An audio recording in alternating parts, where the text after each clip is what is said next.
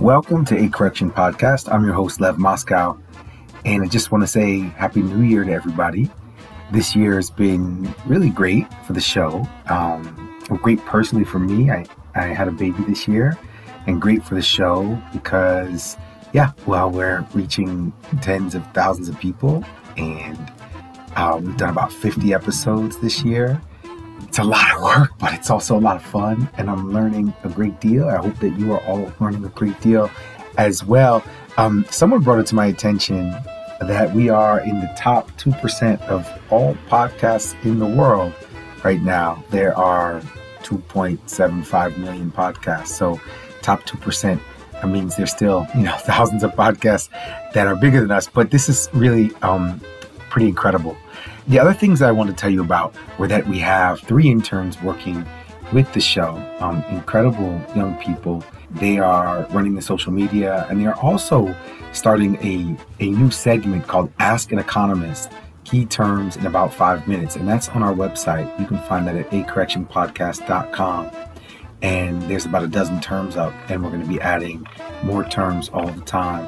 So um, yeah, just really wonderful stuff happening. I'd love it if if you have any money this year, if you could support the show. A couple years ago, I, I asked for some support, and, and that was really helpful.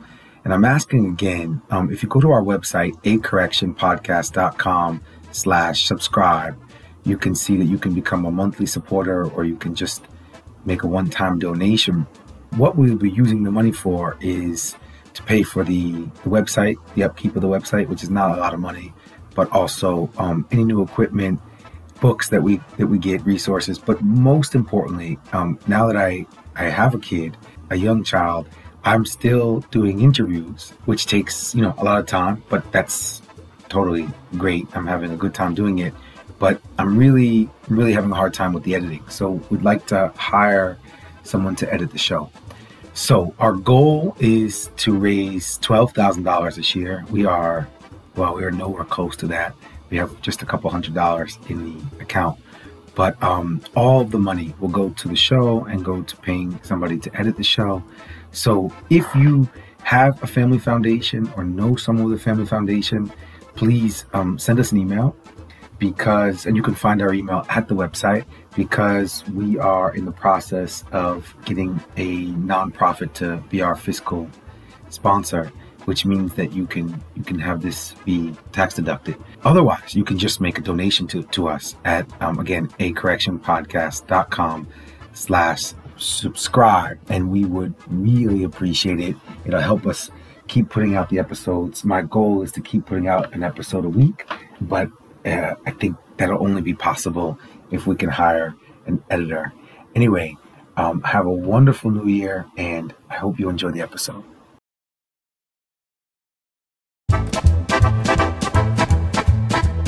So, welcome to A Correction Podcast. I'm your host, Lev Moscow, and today we are really excited to be joined by Gabriel Winant, who's an assistant professor of U.S. history at the University of Chicago. Gabriel, welcome to the show.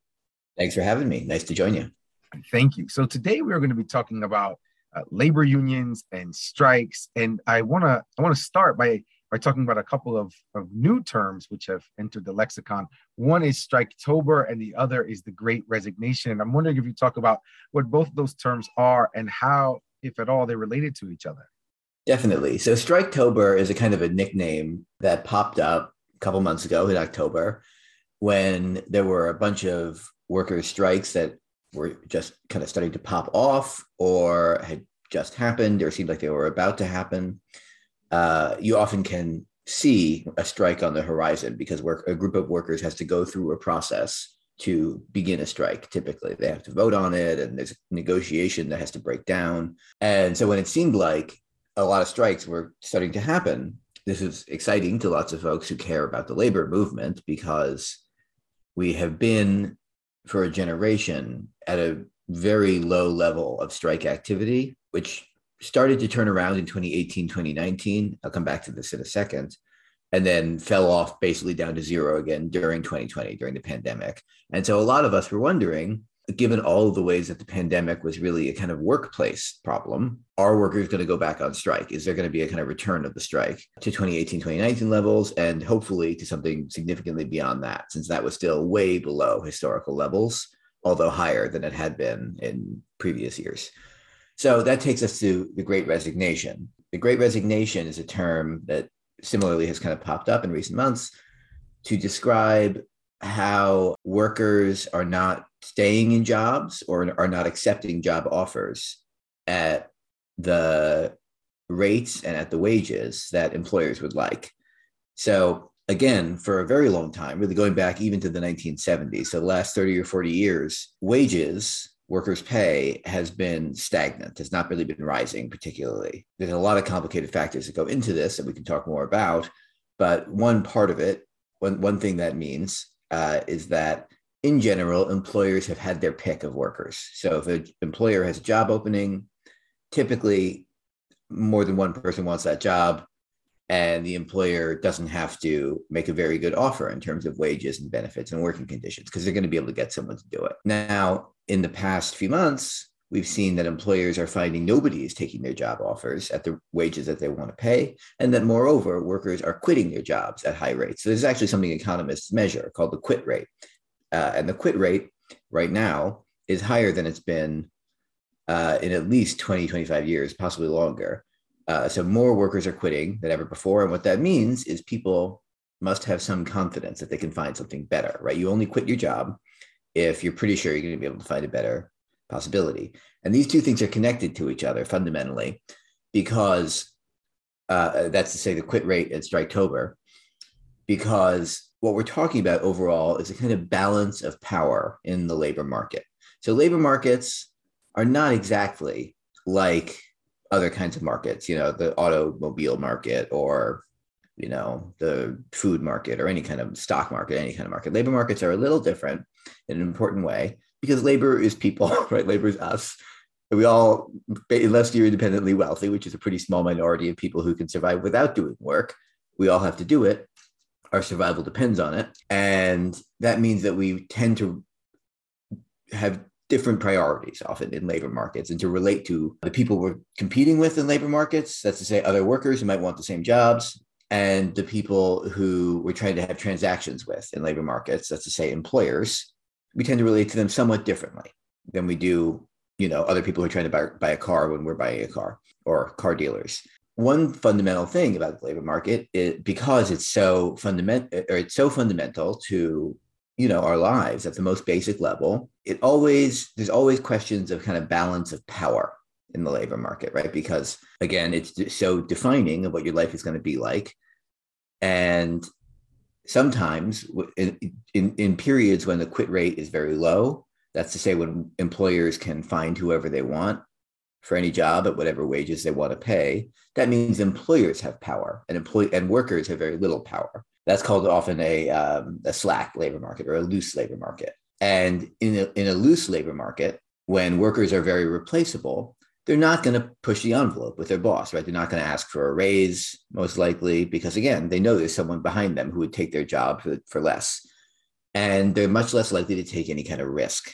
Now, organizing a union, going on strike, that's a risk, right? It's it's a bet that you and the other workers around you, if you stick together, you can uh, come out ahead of where you are now if you confront your employer as a group.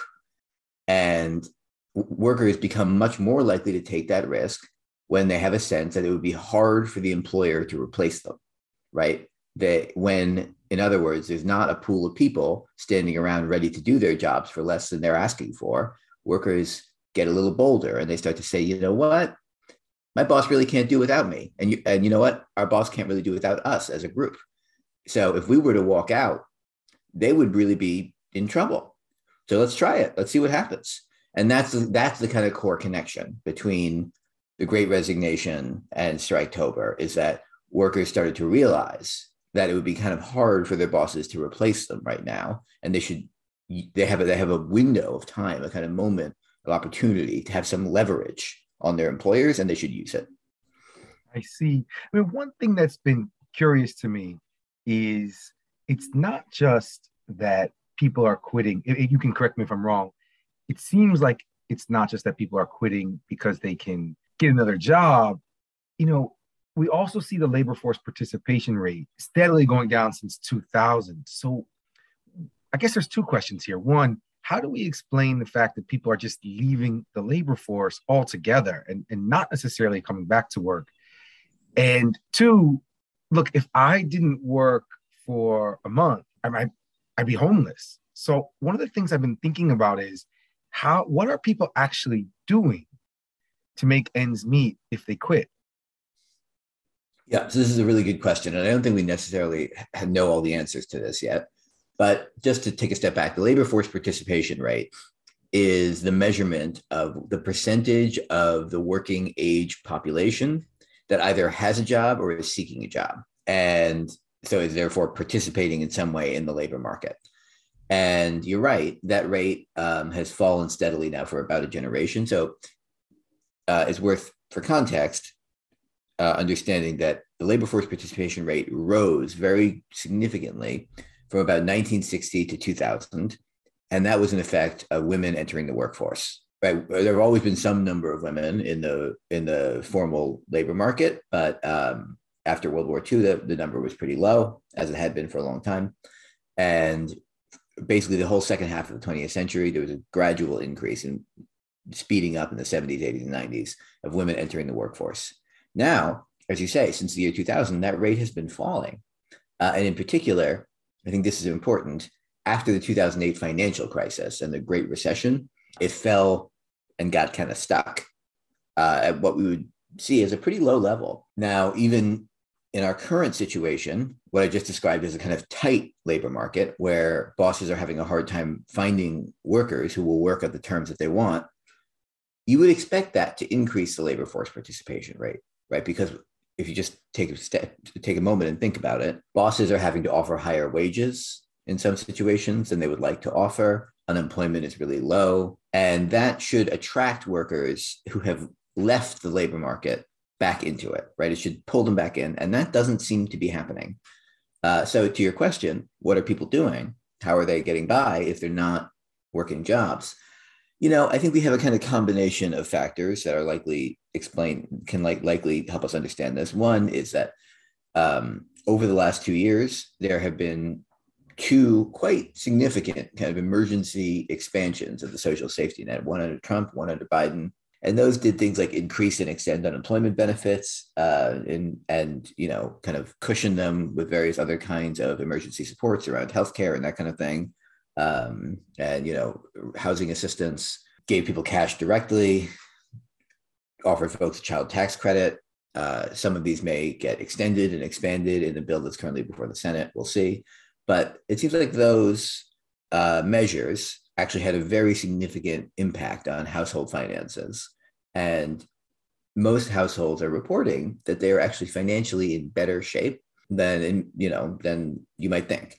So there's a kind of social safety net effect here uh, that's probably interacting with just the accumulated exhaustion and outrage and fear of the pandemic to keep people out of out of the workplace. Uh, I, you know, many many. I mean, this is hard to pin down, but obviously, millions of American workers, workers around the world, had an experience in the pandemic of seeing that their boss doesn't care if they live or die right? I mean, just uh, you know, many many workplaces, right, mm-hmm. it abundantly clear to their workers um, that they were concerned about their legal liability, that they were concerned about keeping business running in some form, and you know, hopefully the workers live, but maybe they'll get COVID and die. We'll see. Uh, this was especially true in um, you know so-called frontline or essential industries. I mean, nursing homes, uh, which are enormous employers. Um, in slaughterhouses and meatpacking, right? There were stories about managers betting on how many workers would get COVID, like having a pool to bet on it. Uh, and, you know, that's a kind of extreme case, but I think many millions of workers across the country had kind of lesser versions of that experience, just realizing, oh, my boss doesn't care. Um, and so I think where people have been able to figure it out financially in terms of, you know, maybe one partner has a job and the other just can't bear to go back yet, and maybe their finances are kind of okay because of the child tax credit, combinations like that. Uh, I think you know folks are, have been kind of taking their time to go back to work. What I'd like you to do is I'd like you to tell me where I'm wrong in the story, if I'm wrong. But you know, we've been in a period of wage stagnation, as you said, for about a generation. And here's the story as I understand it. But again, I want to know, I want to know if this is the right story. My understanding is the crisis of the 1930s of the depression was a crisis of inadequate demand. And so there are measures taken, the government passes laws to help booster demand, to strengthen labor unions. And then we get to the period of the 1970s and you have stagflation. So you have stagnation in the GDP and inflation. And there's this feeling well, the problem here is that labor has too much power and we've got to do something about that. And so there's neoliberalism and outsourcing. And then wages come down. And we're in this really kind of rough period for the last 40 years where wages are, are, are stagnant or down for the bulk of the population. Is that the correct story? Yeah, I mean, I, I think in, in broad strokes, yes. Uh, I mean, there's big academic debates about every point that you just made. Yeah. Uh, but I would basically agree with most of how you just described that. Um, and, you know, I think what it tells us is that, I mean, that story, as you, as you narrated it, what it tells us um, is a very challenging point, right? Which is that there is probably not a stable equilibrium within capitalist societies within which workers can be making steady wage gains without it generating other kinds of macroeconomic effects that will trigger political resistance. And one of the main forms that that takes is inflation. So when you have, I mean, inflation is a very complicated subject, but uh, as a broad brush, you know, kind of point, you know, if mm-hmm. you have big groups of organized workers, which is what you had from the 30s to the 70s, you know, auto workers, steel workers, these kinds of large blocks of the economy that were unionized and were really critical to the economy overall, and where the workers had the power to shut and did regularly shut down the entire industry. The that kind of economic power for workers is likely to manifest in within a kind of larger capitalist economy in the form of inflation and then there'll be a political struggle over how much inflation property owners, asset owners are willing to tolerate. Because as a general, I mean, this is again complicated, but as a general rule, inflation uh, is bad is okay or good for people who have debt and bad for people who own assets. So what happened in the 70s, as you said, is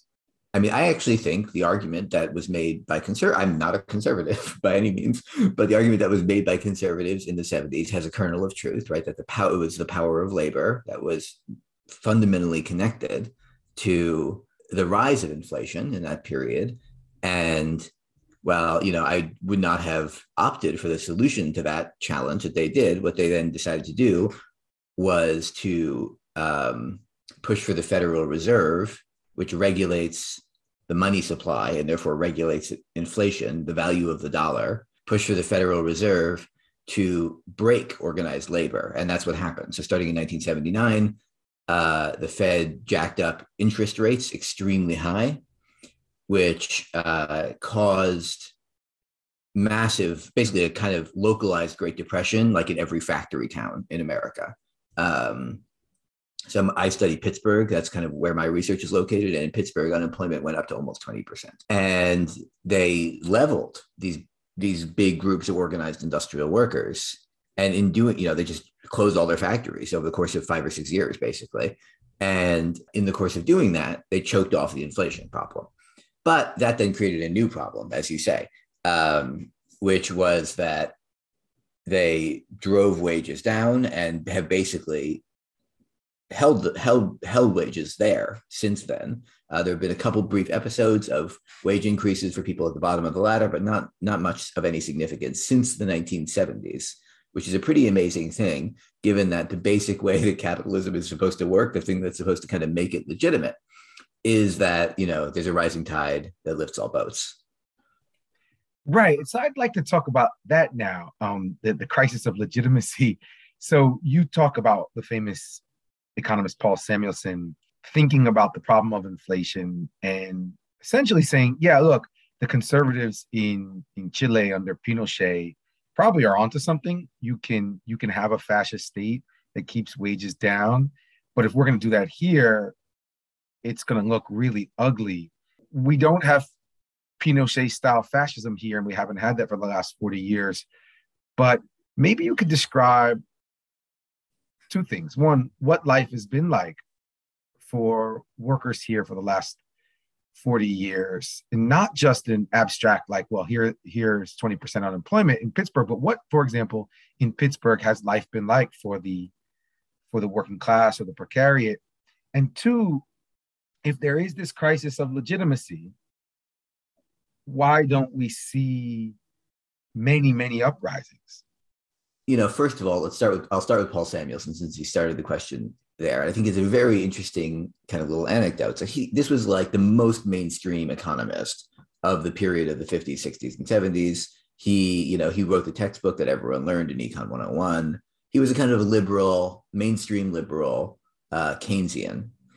And so, you know, facing the problem of the 70s, as you say, he said this potential solution that I just described a minute ago of jacking up interest rates really high and leveling organized labor um, basically what he's trying to say is that would be a political impossibility in this country um, because of the repression that it would require, uh, which would be incompatible with our democratic institutions. And I included that anecdote uh, that you were kind of citing because I think basically he was right that it would require tremendous repression. So you know, people react to that often. I think by saying, "Well, that's ridiculous." I mean, obviously mm-hmm. we didn't go the Chile route. And actually, mm-hmm. what I want to say is Mm, don't be so sure that we're not more like Chile, more like a very authoritarian state that implemented this kind of regime than you might think. And so now I'll tell you what that looks like. So, first of all, to, to your question, what does 20% unemployment in a place like Pittsburgh mean? I mean, let's be concrete about it. It means the suicide rate doubles. It means that, um, you know, the number of people showing up to treatment for alcoholism and detoxification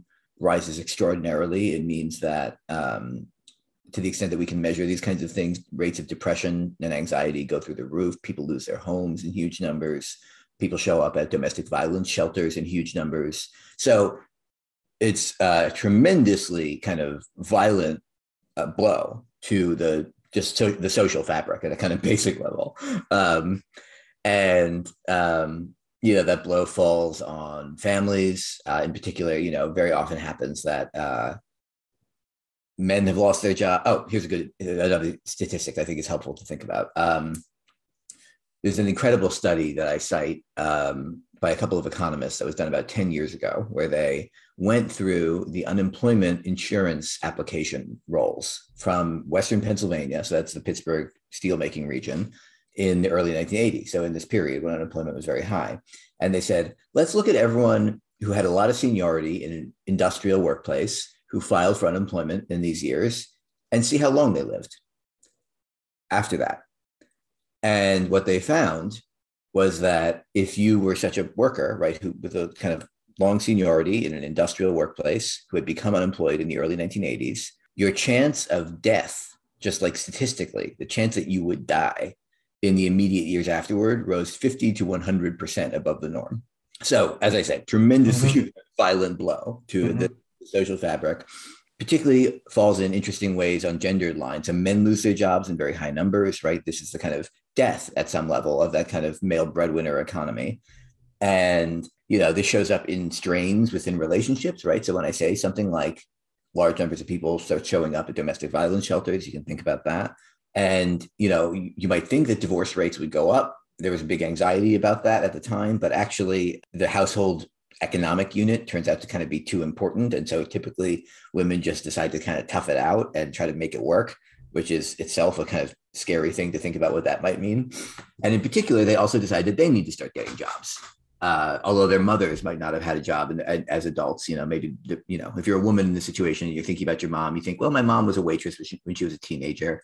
Uh, you know, maybe she worked as a substitute teacher that one time my dad was laid off, but basically she didn't have a career, but now I have to. So, on the one hand, you have this kind of flood of people into the labor market seeking work who have not sought it before, and people who have been pushed down several levels in the labor market, often also. So, people who have lost those jobs as steel workers who, you know, now have to take what they can get.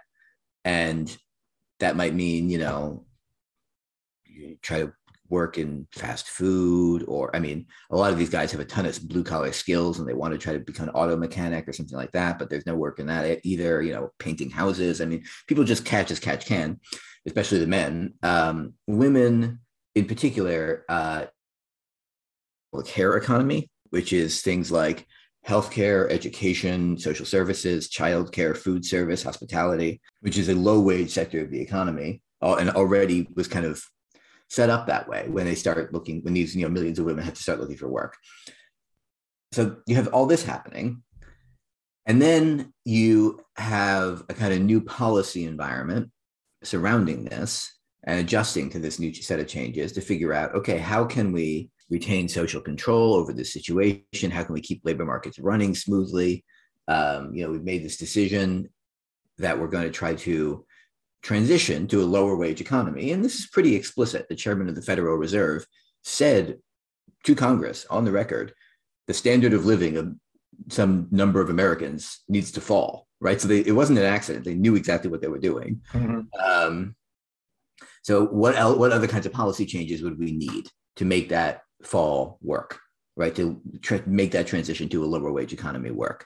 Well, you know, one thing you have to do is you have to make it unattractive to be unemployed, right? If you're going to try to get people to accept a lower wage economy, then you have to make lo- those low wage jobs a better alternative than scraping by by whatever other means people might find depending on their families and you know the social safety net and maybe illicit informal economy so unemployment has to become intolerable for people right under this regime. And how do they do that? Well uh, they criminalize it. So i think this is the core insight in that paul samuelson comment that i think we should take seriously and that people often don't think about.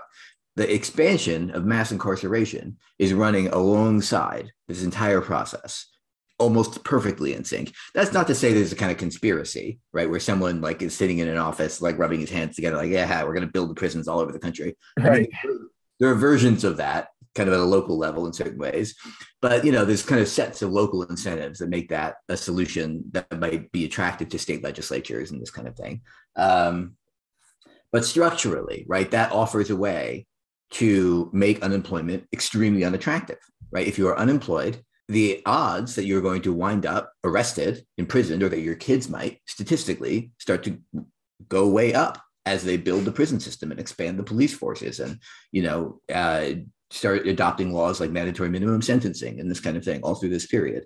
So there is an extremely violent, brutal, repressive regime that gets built at the bottom of the labor market, right? And I do think it makes sense to understand that as related to the authoritarian kind of governments that Paul Samuelson was worried you would have to construct to carry out a program like this, right? He was saying, you can't do this without terrorizing people. Well, we did terrorize people, actually, and we continue to. That's one key piece. Another key piece is what's often called welfare reform, uh, which is a long process, really started in the 70s and 80s, uh, but it kind of culminates in 1996. So in the 70s and 80s, it was mainly, there was a lot of experimentation at the um, state level with kind of trying to cut back social benefits in different ways. And this culminates at the federal level in 1996 when Clinton signs what the, the Personal Responsibility and Work Opportunity Something Act, which we call typically welfare reform. And what this did uh, was, in general, kind of place much more tough constraints, narrow constraints on what kinds of social assistance poor people can collect and for how long and what they have to submit to if they're going to collect that assistance. And you know, one point that I make in the article is that the this new reform of the of the social welfare system was designed it, it was operating under the theory that people become poor and irresponsible if they're not formed into kind of normative families. Uh, this was something that they believed as policymakers was that husbands or men and women who have had children together need to be need to be together as a couple and if we're not encouraging that we're then we will be encouraging uh, kind of pathological and deviant behavior and so social welfare needs to encourage couples to get together or stay together what that meant was that uh, if you're a woman collecting uh, it became called TANF at this point, Temporary Assistance to Needy Families. Before that, it had been AFDC. Um, but if you're a woman collecting TANF benefits after 1996, you and you have children, and you the father of those children is uh, not in the household, he gains automatic custody rights, regardless of the nature of your relationship. Wow. And this is, remains true to this day. And that's an extraordinary thing when you think about it, right? Because what it means is that whatever reasons this woman might have to not have him in her children's life and in her own life. And again, think about what I just said about domestic violence in this period, you know, and how it's related to the growth of low wage work and the loss of stable work.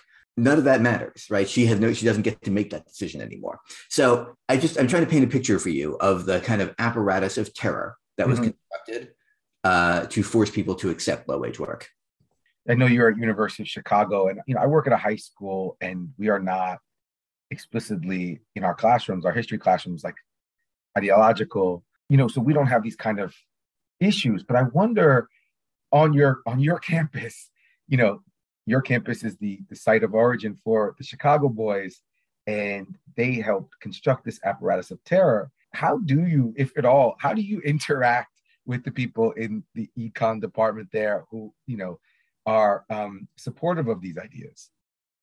You know, we kind of um, have different silos. I mean, they have they have their own thing going on. It's econ is the biggest major on campus by far, and again, I don't think I've ever met an economist. Okay, all right. So I want to come back to I want to come back to the article a bit.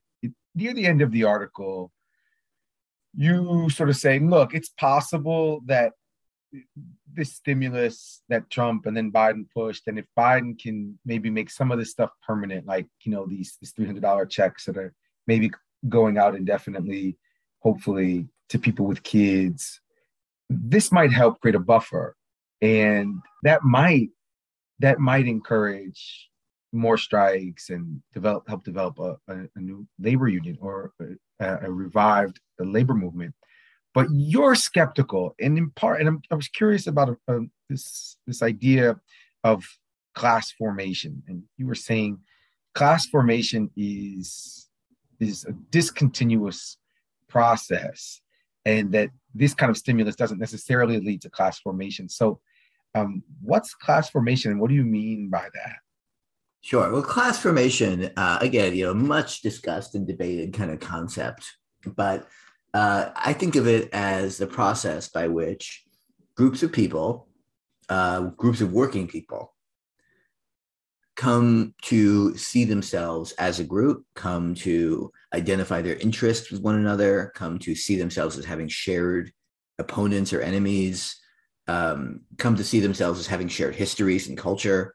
Um, and this would have been a pretty familiar idea if we were talking 50, 60 years ago. I mean, maybe not in the same terms, but you know, there was a kind of recognizable thing that workers in many industrial countries had kind of gone through that made them more similar to each right. They came from the countryside in Alabama or in Poland, and they, you know, wound up in Chicago or New York, and uh, you know, became factory workers, and you know, had to adapt to living in tenements, and you know, the kinds of culture that they were part of and consumed, and the kinds of commodities that they consumed, and their leisure activities all transformed through that process. Their family structures transformed through that process, um, and through all of that, not without difficulty, but through all of that, um, they become able to recognize themselves as having things in common with one another, even potentially across racial lines. That's one of the great achievements of the labor movement in the 1930s, was that the Polish worker becomes willing to organize in a union together with a black worker from Alabama. Not never easy, but it happened somewhat. And then, you know, once they start to understand one another as having these things in common, they become able to manifest that in solidarity, forming unions and behaving politically as a block so that's the process basically in a narrow form or in a basic way of, uh, uh, that I would call class formation, right? It's how a group of people who have a set of jobs come to be a cohesive group of people who behave often self-consciously as a group. And you know, like I say, I think you know, in many many industrial societies at a previous point in time, even if you wouldn't have used that language, you would people just got that the you know there's the working class exists because it behaves as a group and it, mm-hmm. by behaving as a group it shapes society now one effect of all of these processes that we've been talking about the the destruction of organized labor the you know closing of of and loss of millions of jobs the rise of the low wage labor market has been to disperse what was once relatively cohesive in various ways and to pose a challenge for people who think it matters for democracy and justice to have some amount of working class organization to pose a challenge to try to think about where might where and how might that re-emerge. And part of what i'm trying to say in this article is that it's a mistake that i think people often fall into to expect the working class to behave as a whole, really at any point, including in that past I was just describing, that actually what happens and the way the way that class formation always proceeds is that particular contexts, particular workplaces, communities, neighborhoods, for whatever one reason or another, or some kind of set of reasons, become favorable. If you can kind of think of like a like a petri dish in a, in a science class, right? You might create conditions on a petri dish that are favorable to the growth of some kind of substance but that doesn't mean that you're going to see the entire petri dish become coated with an even layer of that substance right away, right? What's going to happen is it's going to crop up a little bit here, it'll pop up a little bit there. And then the question will be will that substance continue to grow? Will those little pockets connect to each other? And I think that's the way to think about class formation. So, for example, you know, there was just, I mean, a couple days ago, uh, a union, ele- kind of historic union election potentially at Starbucks in Buffalo, New York uh, three Starbucks mm-hmm. Two out of three seem to have voted for unionization. It's a little bit the the election is still being litigated and disputed in various ways, but it seems like two out of three voted for unionization. So then we would want to understand what about Starbucks in general, what about these particular stores made that possible, so that we could figure out then uh, how how and where that might be replicated. And I wanted to kind of go through all of the ways that the last 30 or 40 years have punished and divided the working class and driven down working class confidence in terms of you know the ability to resist your employer and to fight back against your employer to make you know to soberly look at what are the challenges to doing this right what makes it hard because i think we often fall into a romantic kind of view that you know something will sort of just sort of naturally spread like wildfire across the entire country and across the entire working class. And I think you know it's it's often much bumpier than that. So the last question, and I've been asking this of all my guests, um, what is that doesn't have to directly relate back to to your article, um, but what is in the world today the thing that makes you you know most optimistic? Um, good question. I mean, I do think that well, I'm going to start on a downbeat note, which refers back to the article, and I'll, I'll turn it around for you. So, um, one point that we didn't touch on, which I think is really significant, is that a lot of the new jobs that people have wound up in over the last 30 or 40 years have been in kind of interactive human service contexts, like yourself as a teacher, right? Uh, or if you think again about uh, someone who work, works in a nursing home, or more to the point, a home health care worker, which is has been and will continue to be for years the fastest growing job in America.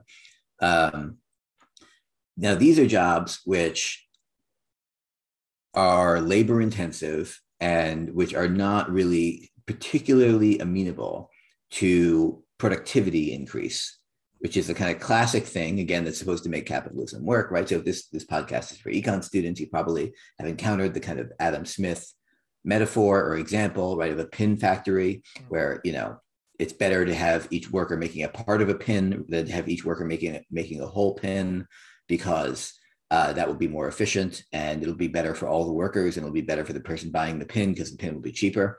And so they'll buy more pins and then all the workers wages will be better.